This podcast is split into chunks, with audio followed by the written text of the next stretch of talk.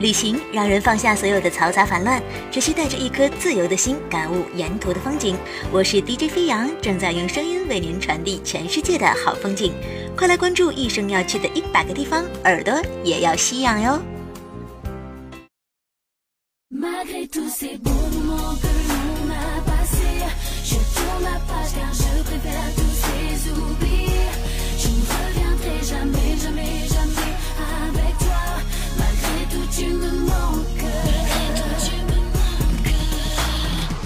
亲爱的听众朋友您好，欢迎收听全新一期的节目。今天飞扬继续带大家走进人一生要去的100个地方，去听听全世界的故事。在之前的很多节目当中呢，我们都提到过巴黎，但是都没有详细的展开。今天我们就一起走进这座享誉世界的浪漫之都。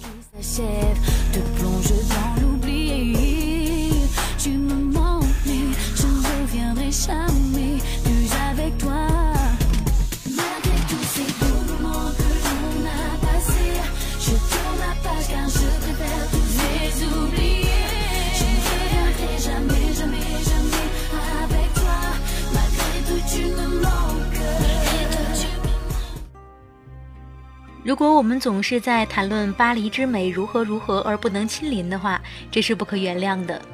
这是座以梦想和光明为主题的城市，在历史和文艺的种种著述里被丰富，又在最好的建筑师的手下被建造，在一切方面无不代表世界城市发展的最高水准。徐志摩也曾说，来过巴黎的人一定再不会稀罕什么老石子的天堂了。可他哪里知道，巴黎之所以被好上加好的建造，正是出于人们欲要更接近天堂的企图。也有人叫它巴比伦。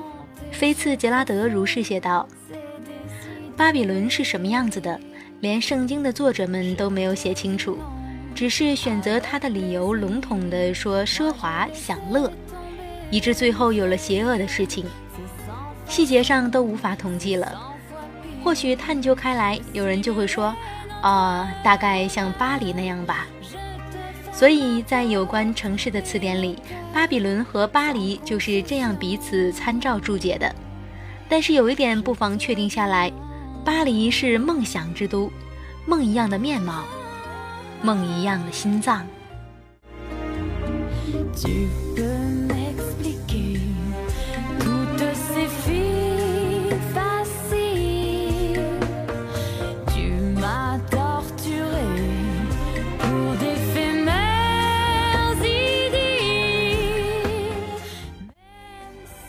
19世纪以及以前的巴黎沿着这样一条线展开，从卢浮宫沿香榭丽舍大街到协和广场，再到凯旋门，你可以从中读出历史的种种，艺术的种种，政治的种种，人生的种种。如果你厌烦了这种种的种种不要紧，还有游戏的种种，无聊的种种。巴黎从来不是一个缺乏故事的地方，要不一部93年借何写成呢？这条线路的风格，如果不能以更准确的词汇来统一称呼的话，倒也无妨一语蔽之，称为古典。而这个词的界定不仅仅是看时间的，还是要看人们的使用需要而定。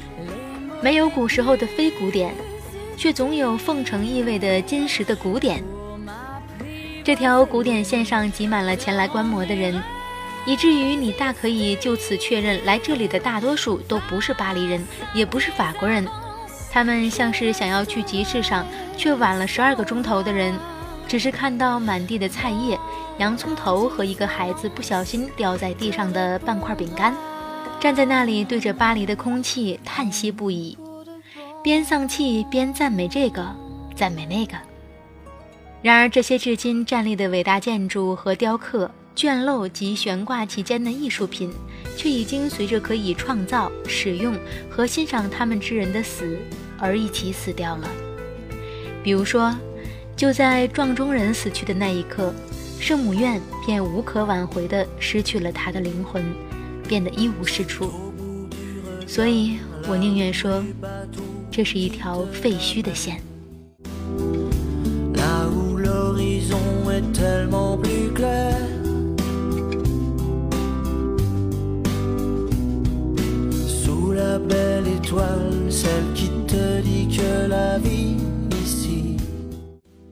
地理位置，欧洲大陆上最大的都市之一，也是世界上最繁华的都市之一，地处法国北部塞纳河西岸，距河口英吉利海峡375千米。塞纳河蜿蜒穿过城市，形成两座核心岛——斯德和圣路易。气候特征：温和的海洋性气候，冬暖夏凉，1月平均气温30摄氏度，7月平均气温18摄氏度，年平均气温10摄氏度。全年降水分布均匀，夏秋季节稍多，年平均降水量6毫米。最佳推荐：时间夏秋季节，心情悠然浪漫，旅伴所爱之人，懂艺术或有点浪漫气质的朋友。不可不看的地方：1. 埃菲尔铁塔，建于1889年，是为庆祝法国大革命100周年而建，是巴黎的象征，举世闻名。出于工程和美观上的考虑，塔的底部为4个半圆形拱，因而要求电梯沿曲线上升。在1930年纽约克莱斯勒大厦建成以前，该塔为世界上最高的建筑。2. 凯旋门，地处宽阔的戴高乐广场，这里是香榭丽舍大街的尽头，又是沙丘山丘的最高点。从戴高乐广场向四面八方延伸有12条大道，宏伟壮丽的凯旋门就耸立在广场中央的环岛上面。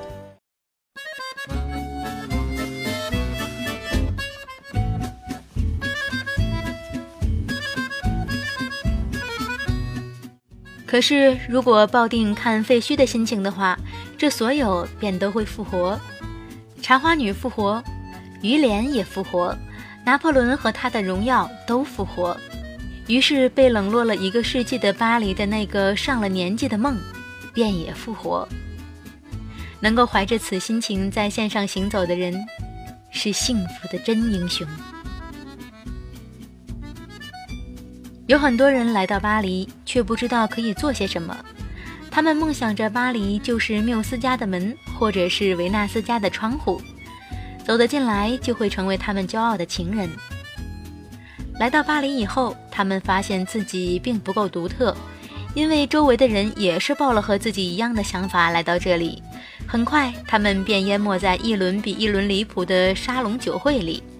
他们只在想要创作的时候才发现自己无法从杯盏边上分神出来，于是便只好夸夸其谈。夸夸其谈的结果便是没有什么东西留下来，而这却成了风气。他们中间的人，有的人死在巴黎，却没有留下一个可以雕刻在墓碑上的名字，以至于只好笼统地概括为来自某某地方的阿让。他们的理想也有实现的，但这中间刻苦的过程让他们变得不能自已地孤独起来，以至于最后疯掉。这是怎样的梦想啊，竟是如此的一声叹息。纠结在巴黎的梦想实在太多了，以至于无论你持哪一种梦想都不会是新鲜的。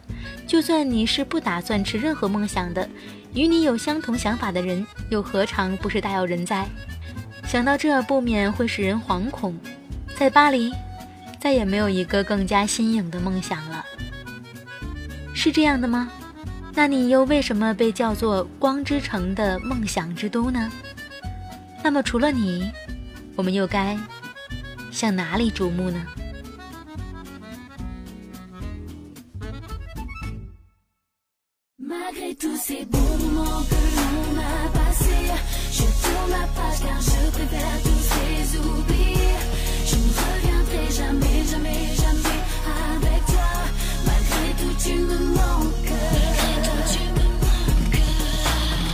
好了，听众朋友，以上就是飞扬给您分享的全新一期巴黎。